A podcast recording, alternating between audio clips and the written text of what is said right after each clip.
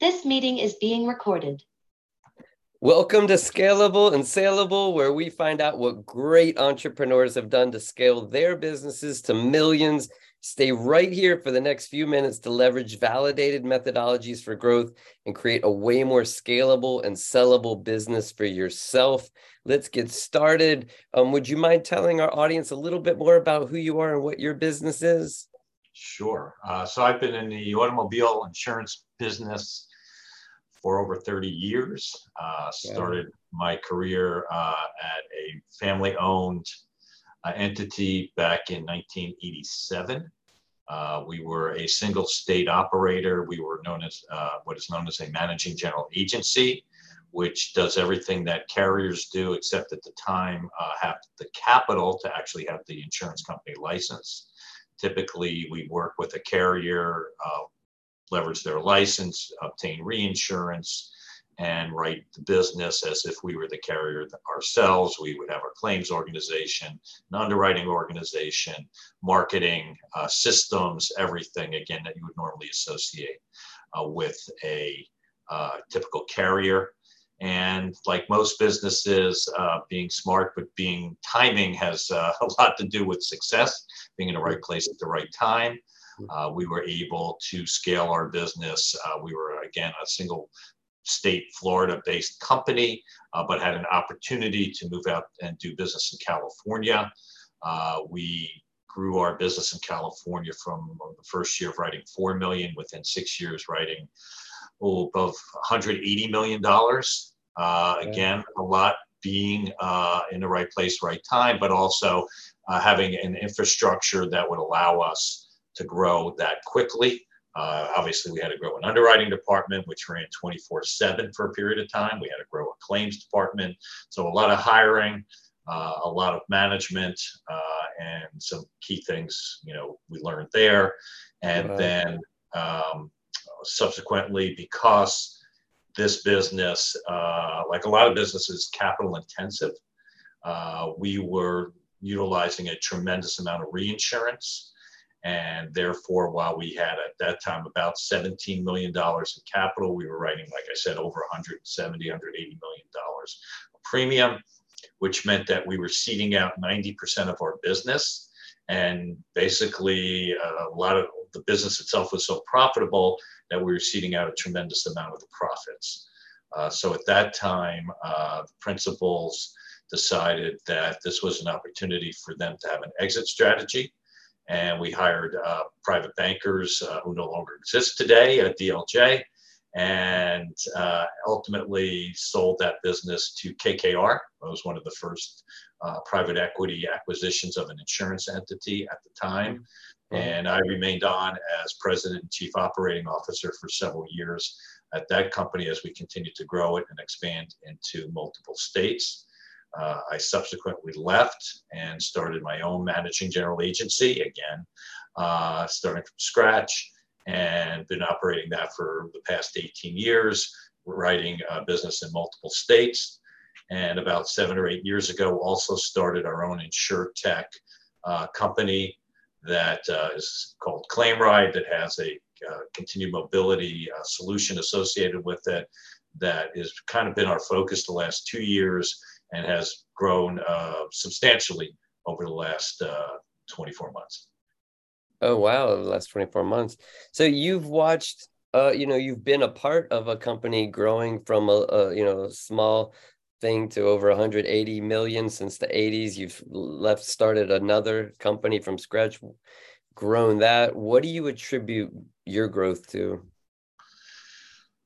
Uh, I guess a lot of our growth is understanding a marketplace, having the right strategic partners, um, not trying to be something we're not, and again being uh, again kind of more focused and nimble uh, because we do compete in a space in which you have a lot of giant companies uh, who, you know, are billion dollar, you know, I think the top 10 or 12 companies write 70% of all the auto insurance business in the United States, yet there's hundreds and hundreds of other carriers out there.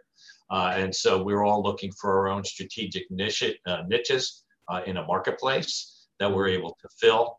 Uh, and so we've been fairly successful at identifying those niches over and and over always from my perspective evolving right if you uh, are trying to stay the same or stay the same size it typically means you're shrinking and dying.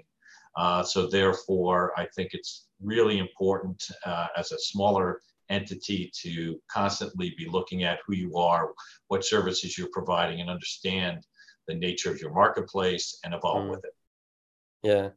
Uh, man, I'm sure you've learned a lot along the way from all these different past experiences and starting multiple companies from scratch. If if you were coming into another brand new business, a different business, what would be some of the first things that you think you'd look into to start growing that company? Uh, I think having adequate capital is always a, a serious consideration. Um, you know, I've been lucky enough to start my companies from scratch, uh, but understanding the marketplace today, uh, and moving a little bit faster into different markets generally requires greater capital uh, than any one individual typically would have when starting a business. So I think capital is very, very important. Uh, yeah. And relationships, right? How are you going to utilize the capital and how are you going to become profitable? Um, I'm not a great believer in uh, these faux businesses that I've seen grow over the last three to four years, especially in our particular niche of insurance and insure tech. Um, the you know the idea of fake it till you make it just doesn't work. You have to think about being profitable, in my opinion, from as early stage as possible, um, and recognizing that's not always going to be the case, but understanding that that's your, from my perspective, the immediacy of what your goals need to be. It's not just about thinking about raising the next additional funds and then the next additional funds and always chasing capital but ultimately it's, it's do you have an actual business model that works that will be profitable and then can how do you scale it and can you scale it? Got it. Um is there any book that jumps out that's one of the more influential books that you've read or listened to Honestly, not really. Um, it's more about probably t- people that I've worked with uh, who've taught me a tremendous amount, uh, whether it was specific to my industry or not.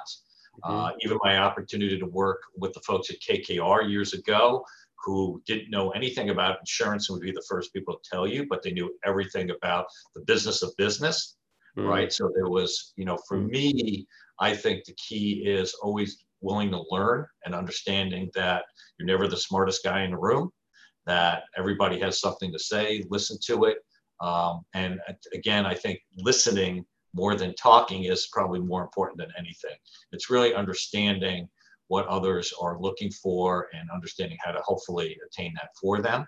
Uh, mm. So again, it wasn't so much about books, but it was always about a willingness to learn. Uh, when I first started, I have to tell you, I read every uh, legal statutory book on insurance in the particular states we operated in, mm-hmm. tried to become an expert, uh, mm-hmm. any scale, uh, in, in our market segments and, mm-hmm. and take it from there. So, again, for me, it was more about the people that I worked with and learned from than any particular book. Mm. But again, I think you're onto something very important and that is the ability to continue to learn uh, and be willing to learn uh, over the course of your career. Yeah. If you could go back in time to when you were first starting out and say one thing to younger you, what would you say? Uh, that's a great. Uh, be cautious about your decisions um, and don't, you know, things sometimes always look greener elsewhere. Um, but, you know, again, understand that, uh, you know, there is, you have to take some risks in life and, and that's okay. And sometimes you win and sometimes you lose, mm-hmm. but that's how uh, I think you succeed over the long term. I, my biggest frustration today is working with large companies in which the individuals are not risk takers at all. And it seems mm-hmm. like they're there to do nothing but protect their jobs as right. opposed to actually grow the business. Um, and I just bang my head against the wall with dealing with those types of people. And then I realized, you know what, you have to talk to the CEOs or people who are incentivized uh, as to how to grow and why they're growing their business. And if you have a product solution or, or something to help them uh, be more successful, they'll they'll gravitate towards you uh, and to your company and to your product. Uh, otherwise, you are just dealing with bureaucracy. And uh, Yeah, bureaucracy. Ooh, yeah. I, I, I know we've had CEOs in our uh, peer groups that came from, you know, an executive level position with a humongous, gigantic, you know, company with lots of layers and bureaucracy. And then they started their own companies. And we always joke that they went from a cruise ship to a skateboard. And uh and you know, a lot of quick turns and falls, but it's probably more fun. But um, what questions should I be asking you that I haven't? Uh, no, I, I think you're on point, at least for, for us and, and what we've tried to accomplish. And, and again, I, I think uh, when you're smaller, uh, you know, all I can suggest is surrounding yourself with people who, again, it, it's not what their particular educational background is, it's their ability to want and continue to learn. Uh, because what I have found is most people are learning their, their the business, their skills, real time, right? That they, you know, again, if if you've been taught how to learn, to me, that's the most important thing. If you just come with a certain skill set, that's fine. I think that's limiting.